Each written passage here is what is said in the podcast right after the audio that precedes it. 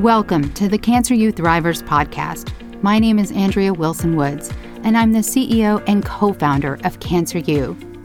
Join me each week as I interview cancer patients, caregivers, survivors, and providers about their cancer journeys. You're listening to Cancer U Thrivers, where real people share true stories.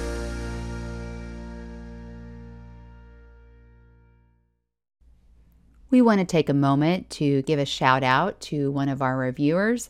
This one is from Nina. Nina says, It's always beautiful to find someone making a hard thing positive. Great podcast, so inspiring. Nina, thank you so much for your five star rating and review on iTunes.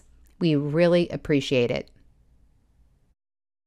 Tamron Little is a wife, mom of four, and a cancer survivor. At the age of 21 and pregnant, she was misdiagnosed with a fibroid tumor, which later turned out to be peritoneal mesothelioma. 15 years later, she shares her story, spreading hope and inspiration to others. Tamron, thank you so much for coming on and sharing your story. Thank you so much for having me. We had many technical difficulties, but we are here now. yes. And as I mentioned before I hit record, your bio really sets it up so beautifully. So, as someone who had a fibroid tumor, I know, I know what that is and, and, and how mm-hmm. painful it can be. So, take us back to even before, you know, what, what were your symptoms? Take us back to before the misdiagnosis. Let's start there. What was mm-hmm. going on? Well, actually, um, as I like to say, I was a college student. I was 21 years old, um, as people say now, living my best life, and um, and I found out that I was pregnant. Um, I was still going to classes. I even changed my classes around to, you know, fit my schedule so I can stay in school. Um, so pretty much for me, the symptoms, the pregnancy symptoms mask the symptoms of the mesothelioma pretty much. So when they told me that I had a fibroid tumor, they were saying, yes, you know, you're going to be tired because it's, you know, draining all of your blood and things like that. And so I really didn't think anything about it because I'm just like, okay, well, I'm pregnant. This is my first time being pregnant. I don't know what to expect. You know, I'm reading this what to expect when you're expecting book, you know, reading all of the chapters. How did they even know you had a fibroid tumor? Was it from your normal ultrasounds during pregnancy? Yes, um, month four, when you're 20 weeks, um, you get to go see what the sex of the baby is. So we were excited, and the ultrasound tech, she just kept going around a certain spot and I'm thinking, uh oh, she's going to tell me I have twins. You know, so that's what was in my mind. And I was looking at my my husband. He he was my boyfriend at the time, and we were just looking at each other like, oh gosh, twins, you know. And so she told me that I was having a boy, that we were having a boy, and then she said, um, I I see something, and I think that it's a fibroid tumor but I'm going to send you over to our main location so they can take a look at it as well. Okay. And so I said, okay. So I was hit with, you're having a boy, and then go over to the other center to see what this thing is in your stomach, you know.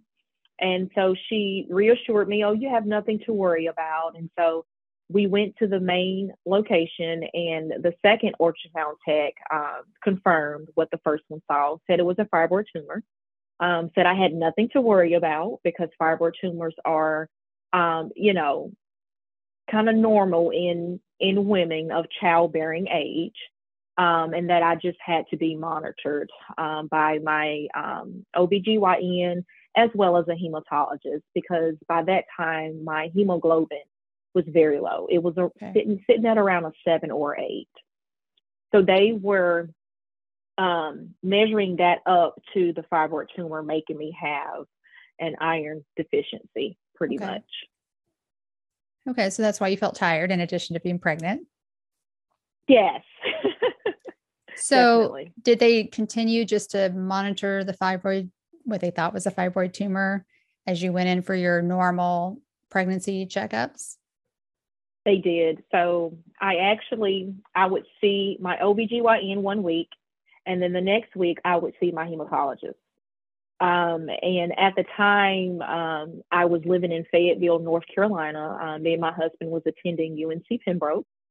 Um, so what they were doing, because usually when you are pregnant, you go, you know, once you find out, you probably don't go to the doctor until like a month or two later. Um, but when I was four months and they found out I had a fibroid tumor, I was going like every other week sure. because I was going to see them to make sure that the baby was, you know, developing well. And then I was going to the hematologist because they were trying to figure out um, why my hemoglobin was so low. Um, at one point in time, I was on iron pills six times a day. What? Um, Those things are horrible. Yes. Are you serious? Yes. Yes. Were you not the most constipated um, person on the planet? I'm sorry. I was so constipated. Oh I mean, miserable. God. I mean, to say the least. Um, and then they switched over to, um, which I never heard before until that day, um, high potency iron. It was some kind of special high potency iron that they put me on. So I was on that three times a day because it was supposed to be more powerful than the one that I was on previously. So being that I was young, I was away from home. Um, my family, um, you know, said it was best for me to drop out of college and move back home. Where so I can be home? closer to them. Home is Winston Salem, North Carolina. Okay, right. So, so I was a couple hours away. Yeah. Okay. Yeah. So um, you know, they just they just felt like, you know, you need to be here with family, you know, with the doctors that we know so we can get a second opinion and figure out what is going on. Um, because my hematologist in Fayetteville, he wanted to place a port in my arm for me to get iron infusions three times a week. Um, and I was just like, oh no, this is not happening, you know. Um, so I I moved home. I moved back home and um, they just monitored it. So I got more um, ultrasounds than the average pregnant woman. so was so, the fibroid you know, growing at this point at all? Was it growing? Um, not it. It was growing, but it was growing at a slow rate. Okay. Yeah, it was uh, growing at a at a slow rate. It didn't start growing fast until after I delivered. Interesting. Caleb. So, yeah. So in 2007, January, um, I had my first child, Caleb, and um, it was a, you know, normal birth um, experience. He was healthy. You know, didn't have any issues or anything. Um, of course, they kept me in the hospital a little longer because my iron was was low. Um, and so after that, um, my doctor at the time said, "Okay, we're going to still monitor this fibroid tumor, and we're going to place you on um, birth control." So he put me on birth control, and he said, "I'm going to give it, you know, um, a couple of months, and then I'm going to have you come back for another ultrasound to see if the birth control would shrink the fibroid tumor. He said, oh, I was going to ask you. That's interesting. Yeah, he said usually with some type of birth control, it has like certain type of hormones in it. Um, fibroid tumors usually respond well to that type of birth control. Okay, interesting. Okay. Yeah, so I went for my follow up after I was taking the birth control, um, and the birth control didn't work. Um, by that time, um, the fibroid tumor had grown. It was at this time it was the size of a ping pong ball, and it had a stalk on the uh, lining of my stomach, my peritoneum. So he said, "Okay, well, um, it still might be a fibroid tumor, but you know, it might be a be an angry fibroid tumor. Yeah, but, okay. You know, whatever but, that you know, means. Said, yeah, you know, because it was it was it was growing. So he's like, okay, so we're going to um, schedule you for surgery. He said it's just going to be a simple laparoscopic surgery. We're going to take the Da Vinci robots, make three incisions, go in there, take it out, we'll test it, and you know you'll be good to go home. Right. Then then finally they'll have the pathology. Yeah. Right. So um, he had the pathology very quick because uh, i was in the recovery room recovering. I had just got out of surgery. He came and stood at the foot of my bed. He told me that my surgery went well um, that my vitals looked great and everything like that. And he said and we sent the uh, tumor off to the lab stat because of the way that it presented it um, itself. It didn't look like a fibroid tumor once they got it out. Right. Um, and he said, uh, and we tested it, and it came back cancer. He said you have um, peritoneal mesothelioma, and I was just looking like, okay, what? You know, who I'm was with groggy. you right there in the recovery? My mom, my mom, my husband, and my aunt. They were all, you know, around my bed. So what was I, their response? I really didn't recall, you know, I couldn't ingest everything that was going on. So I was looking at their faces and I was looking around my bed and they were just like, you know, just their face just said it all. Like my mom just started crying. Um, my husband, his face turned red. I mean, Aww. My aunt, she was just like, what? You know, and then I'm like, okay, I'm ready to go home and see my baby because by that time, Caleb was about five months, you know, so he was still, you know, an arm baby. Um, so they took me to a room and they said, we know that you wasn't supposed to stay overnight, but, you know, since you got this news, um, you can stay overnight and, you know, just get it in. And I said, no, I want to go home. Um, of course, my mom, my husband, they went to Google. I think back then it was like Ask Jeeves or something. Yeah.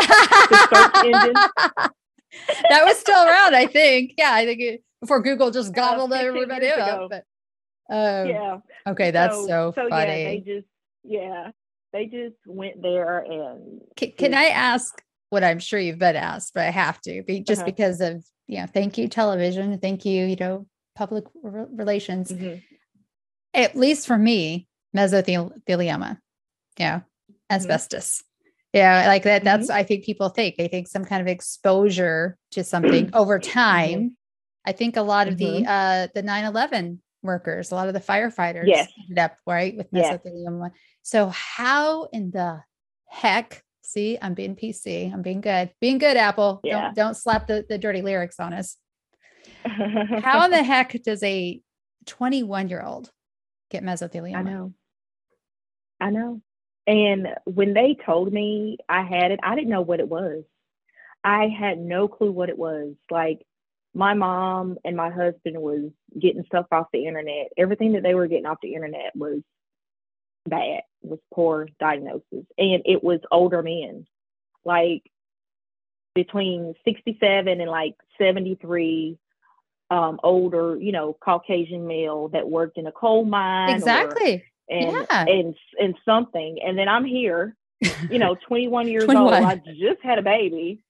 And I'm like, I've never in a day of my life worked in a coal mine or been a firefighter or something like that. So um, Did anyone answer that passed, question?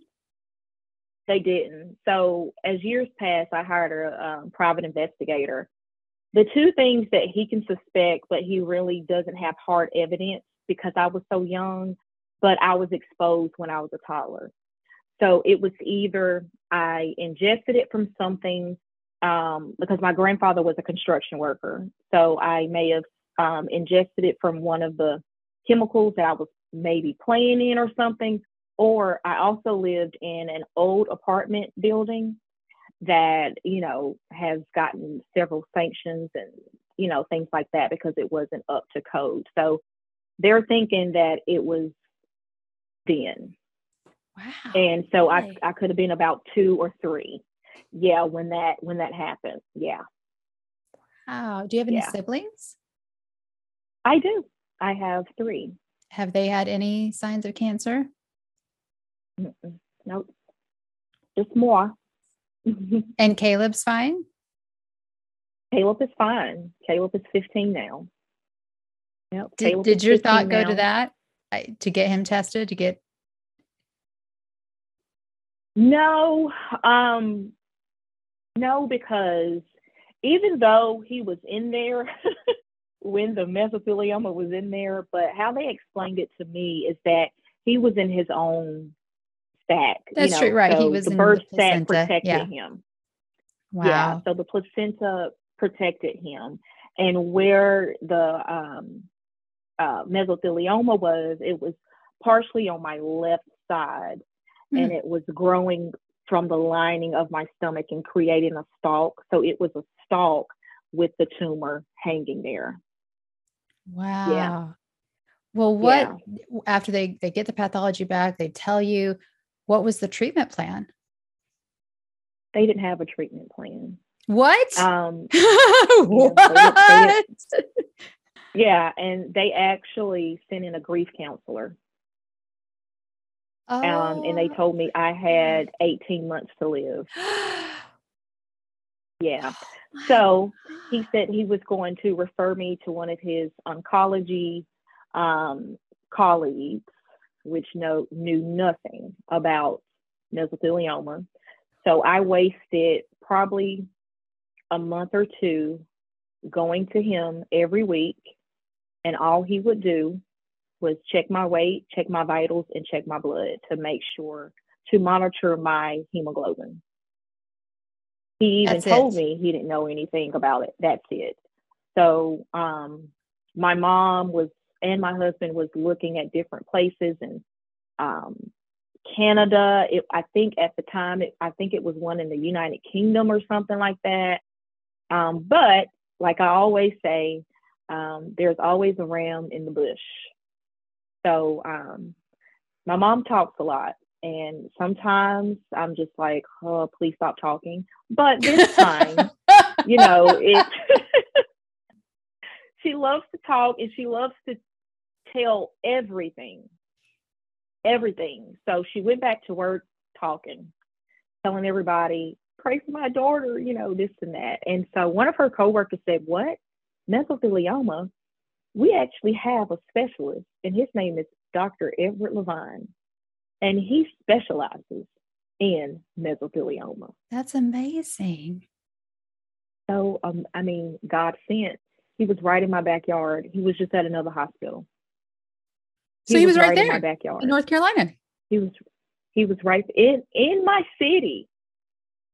I was Oh, just being treated at a, at a at another hospital. right. That So they were just taking me through their people, right. which didn't know anything about it. And I don't think they even tried to, you know, it was just like the doctor, he had no confidence, he had no hope. And I'm just sitting here, you know, badging him with with questions and and he couldn't give me any questions. And I'm like, well, if you can't help me, then I need to find someone who can. yeah. So Well, um, here's I the got an appointment. I was going to say, here's the deep, dark, dirty secret. Even in the best NCI cancer centers in the US, each one of them has a few cancers they're really good at. They're not all good at the Mhm. best cancers. Mhm, And and they all Mhm. know it. But mhm. if you get sent to that cancer center, and I won't say one because I want them to sue me or get mad at me, but even Mhm. if they're not the best at that cancer, they're still going to take you as a patient. Oh yeah, they will. Money. Yeah. So hmm you get an appointment with him. Yeah. Yeah. Yeah. I got an appointment like right away, like Ah. within like the next week. And when he walked into that room, I tell you, I mean, I had hope, but when he walked into that room and I was like, it was just like this peace just came upon me. And I was just like, I saw the light at the end of the tunnel. And this was even before he said a word. Like I just knew that God sent him to help me with what I needed help with. And I spent all this time with this other doctor. And so he comes in, he tells me what it is. He, you know, breaks it down, ABCs, one, two, threes, tells me what it is, tells me where it comes from, and he tells me how he's going to treat it. What did he say And about treating he it? said, um, he said, there's this surgery. It's up and coming and it's it's new. Not a lot of doctors do it. I think at the time he was the only one. That did it in uh, the United States because it was another one in um, the, the UK or something like that. So he was the only one who did it because they wasn't sure about it. But it's called HIPEC, hyperthermic int- um, intraperitoneal chemotherapy.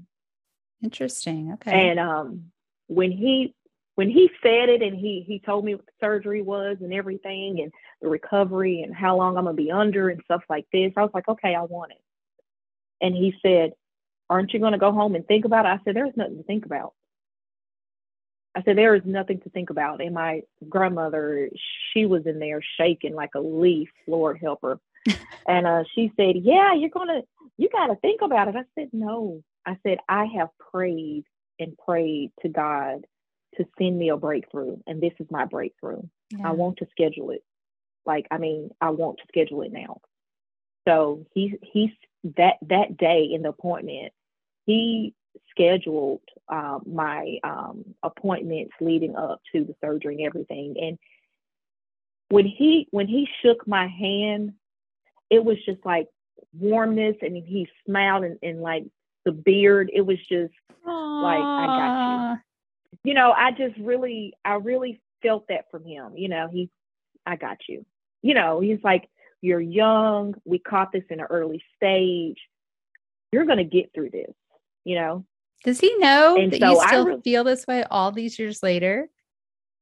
He does, and um, he calls me. His whole team calls me the mir- the walking miracle patient. Oh. um, yeah, because even after the surgery, like the surgery, it is a very intense surgery, very intense. It's um, it took about ten hours, Oof. and during the ten hours, he took the rest of the tumor out. He took a part of the lining of my stomach out, and he gave and he heated chemotherapy and radiation to the highest degree that he could heat it and they turned me over on one side for two hours and then turned me over on the other side for two hours. It's like a shake and bake. They call it the shake and bake. um, yeah, because they're shaking a baby, you know. But so yeah, it's a very intense surgery. And of course, he told me I wouldn't be able to have any more kids. He told me to be grateful for Caleb, the one that I had, you know, that I would have problems with my kidneys and things like that. Or he said some people have a colostomy bag and blah, blah, blah. And I was like, okay, you know, but I had faith in God and I still have faith. And I knew that God was going to bring me through, and He did. So when I came back two years later, no, three years later for an appointment, and I had Caden, he said, This is not your baby, is it? And I said, Yes.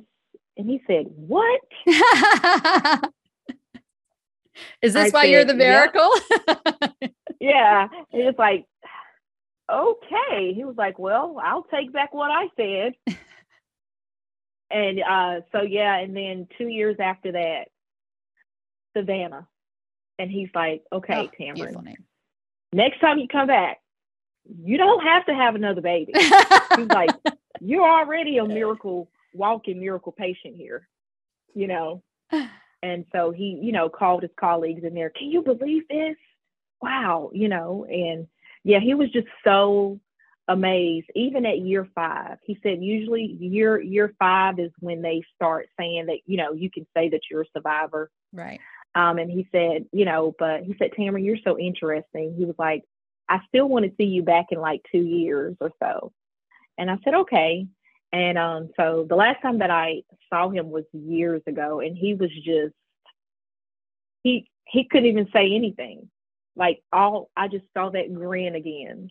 Aww. You know, and um yeah, he's a he's a very special doctor and my mom used used to work at the hospital that he worked at and when she would see him, he would say, "How is how is Tamron doing?" Oh, she was like, "Oh, doctor, you just don't know. She's doing she's doing great. She's doing this, this, and that." And so it's just is really, um, you know, like a full circle moment. And when I get to meet people, I just spoke at the White House two weeks ago at the Cancer Moonshot Initiative, oh, and fantastic. I had yes, it was such a great experience. I mean, great I met so many great people that are really trying to make moves to, you know, change the way that we see cancer, change the way that we treat cancer. And I met this lady, and after I gave I, I gave my speech, she came she came running up to me, and she said, "Did you say Dr. Levine?" I said, "Yes." She said, "Dr. Edward Levine." I said, "Yes, ma'am." She said, "He did my surgery." I said, "What?" She said she had breast cancer and he did her surgery. And she said he is such a wonderful man. She traveled all the way from Ohio. Wow. To go to Wake Forest Baptist Medical Center for him. Yeah. Wow. So it just it really, you know, touches me that, you know, he he is connecting with patients and he is really helping them thrive. You know, even when they get a diagnosis such as cancer, he is giving them a little bit of hope. And then me, by sharing my story, you know, of overcoming everything that I did, I'm able to give people hope. You know, I'm I'm able to allow them to see that there is light at the end of the tunnel. How long did it take you to recover from that surgery? Mm, um, about a year, I would say. To, wow. You know that I was really feeling like myself. Yeah, because I was cut open from the um, top of my breastbone on down. Wow. Yeah. So okay. it took me a while to um, get rid of the hump, and I still have a hump. because, what do you, you know, mean? Hovering over. Well, hovering over it. It took me a while to stand up straight. Okay. Because it was, when I would was stand up straight, it felt like my insides were going to fall out. So I had this special pink pillow and it was so perfect. It it just fit right there, you know, Aww. around my stomach. And everywhere I went, I walked with that pink pillow and I walked hunched like that. Because it, you know, acts as like a a comfort piece and you know, something to hold on to because it does feel like if you have if you ever been cut open, it it feels like it's falling out. Wow. Well, no wonder he was shocked yeah. that you had more children. oh, yeah. and I had them all vaginally. oh, my goodness. Well, I, I have to ask, yeah. what was your worst moment in all of that? It had to be after I had surgery. And I was just so frustrated. I was in pain. They were telling me that if my um, if my kidneys didn't wake up and my creatinine level didn't go down, I was going to have to get dialysis temporary. So I was just I was just so upset, and my husband got me out of the bed and started walking me around, and I just felt so bad, like I was just in this dark moment, and um, you know, just snapping at him and you know because I didn't know what was to come. And right. they were giving me all this. And, you know, my hope was up, you know, everything because I had this surgery and then boom, boom, bam, this, you know. But um, he actually helped me get through that. You know, he broke it down and he said, listen, he said, God got you through that. He's going to get you through this. So all you have to do is just worry about taking one foot, one step in front of the other do not worry about what's down the road. Right. Just take these steps. I yeah. really appreciate that because I think most of the time people outside of this experience assume mm-hmm. it's when you hear the word cancer. And I would say mm-hmm. 10 to 15% of the time, that's what people say. Yeah. But most yeah. of the time, it's something like what you just said. Mm-hmm. something completely different mm-hmm. that is mm-hmm. really that, yep, that the aftermath. Right. Mm-hmm. What about what was your best moment? My best moment was when I went for my first CT scan after my surgery. Okay. And I walked into Dr. Levine's office after I had my scans, and he came in there with that big smile on his face, and he said, "You're all clear, Tamron. You're all clear." And I mean, I couldn't even cry before my grandmother. Like my my grandmother just started just oh, thank you, Dr. Levine. You know, she's just dramatic. my mom's dramatic. And then my husband's just sitting there like just, you know, he was excited. He was just, you know, trembling. And I I couldn't do anything but just say, God, I thank you. You know, and he was like, you don't have to see me for another year. So and see, I just changed um, colors. I just was, turned red. So yeah, yeah, yeah. oh, yeah, yeah. So that was one of my, you know, I'm just like, yes, that's a milestone. Know, I got, I got over the mountain. Yeah, that's yeah. that's a huge milestone. Got over the mountain. I, I'm really excited to ask you this question, given just the the journey you went on. Mm-hmm. What is one thing you wish you had known at the very beginning. And I will let you decide what's the beginning, whether it's when you were told mm-hmm. it was a fibroid or when you actually got the correct mm-hmm. diagnosis. You choose what the word beginning means to you. Well, I'll say I wish I would have known more about mesothelioma. And, you know, it wouldn't have taken me that long to find Dr. Levine um, because if they would have found out when I was pregnant, that mean I would have had to have the um, amniocentesis and all that just to, you know, and they didn't want to deal with that while I was pregnant. So um, I wish I was more knowledgeable in that there were more resources out there um, about mesothelioma and asbestos and things like that because it was not a lot. And the resources that were out there 15 years ago was so poor. Right. Yeah. Mm-hmm. If you could only do one thing to improve healthcare in the US, what would it be and why? I could only do one thing, I would do an overhaul in the commu- the communication sector, starting from once the patient enters the door. Um, communication can get lost um, a lot of patients feel like they can't communicate with their physicians um, because they're so high up here. But if, you know, it can be a communication overhaul starting from basics. What would that look like? Do you know? For me, that will that will definitely look like um,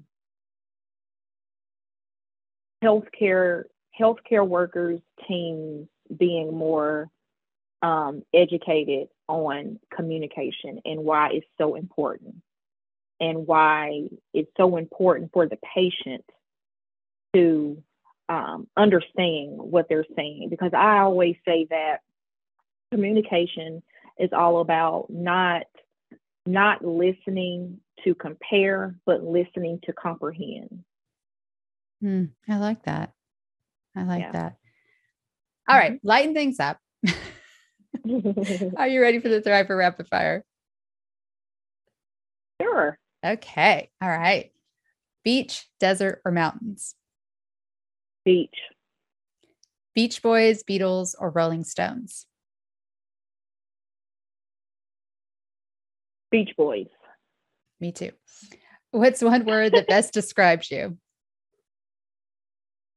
Mm. Um, inspirational. Before you die, what's the last song you want to hear? Hmm. Um, Promise by Jagged Edge. Okay. What about the last meal you want to eat? I my grandmother's oxtail stew and my mother-in-law's fried chicken and my husband's banana pudding. I love banana pudding. It's easy to mess up. He like it's easy it. to be bad, but when it's done well, oh, love it. Love it. He makes it well. What about the last person or people you want to see? Of course, my husband and my kids. Let's see. And I, Jesus, because that would that would mean that I I made it to You made it to the right place. so we have Caleb, Savannah. Mm-hmm. Was it Caden? No. Yeah. Hayden, and I'm I didn't Caleb. hear the fourth, fourth one. Sydney. Sydney. Oh, oh, so pretty. Yeah. So both of my boys are the oldest, and the girls are the youngest. Oh. And what mm-hmm. about the last words you will speak? Um, God is good. And aside from Cancer U, what's one resource you would recommend for cancer patients and caregivers? And please be sure to tell people how they can get in touch with you. I would definitely say um, the Mesothelioma Center um, or um, asbestos.com. They have a lot of resources. Um, they have different support groups and they have different connections within the cancer community um, that they can connect you to um, wherever you are um, in the United States or all over the world. Um, they have a lot of different things on their website. So you can go to asbestos.com. You can also check me out um, at tamronlittle.com. Uh, as well as asbestos.com. I am a contributing writer and I write a lot about my experience um, of having cancer and of being a caregiver myself to my husband when he had cancer. Um, and you can also follow me on Instagram. Um, I'm Tamron Little on Facebook, Pinterest, Twitter, um, and all the other social media outlets. Okay, you forgot to mention your husband had cancer. What the heck? How did we how did we not like hear that not one time? Okay, we're gonna throw it in here at the very, very end. What kind of uh what kind of cancer did your husband have and how long ago? He had he was diagnosed in 2018 with mucosal lymphoma. And he was treated in 2019 with eight rounds of radiation therapy every day for eight weeks. So you two just go for the really rare ones, huh? Special. Yeah. yeah. So so we kind of flipped roles and how's he know, doing today? I was the caregiver. He is doing magnificent. Um, okay. He is still cancer free and he is just he he really amazes me and he really showed me what strength is because Aww. I took off work to help him right for 9 weeks and he went to school he never missed a day he went to work he never missed a day he never complained and I mm. could see on his face some days where he was so tired and sometimes I felt bad because I had to go pick the kids up from school and I couldn't take him to his radiation appointment. And he would just be so tired, but he never complained. So he really showed me what um, strength strength is, and um, you know, he just you know just showed me what a miracle is. You know, besides looking at myself, but you know, and that God still answers prayer because he he brought both of us out. And for the people who are listening and can't see your face, there are just these beautiful tears slowly rolling down your face. Really sweet. yeah, I can. It's really sweet. Tamron, thank you so much for coming on and sharing your story. Thank you for having me. I really appreciate the opportunity. Thank you for listening to the Cancer U Thrivers podcast. If you like our podcast, give us a five star rating and review and tell your friends about us. Subscribe on Apple Podcast, Amazon Music, Spotify, Stitcher, or wherever you're listening right now. If you want to share your cancer journey with the world and be a guest on our podcast, go to our website, cancer.university. That's cancer.university. And hit the contact button or click the contact link in the show notes. You've been listening to the Cancer U Thrivers podcast. Real people, true stories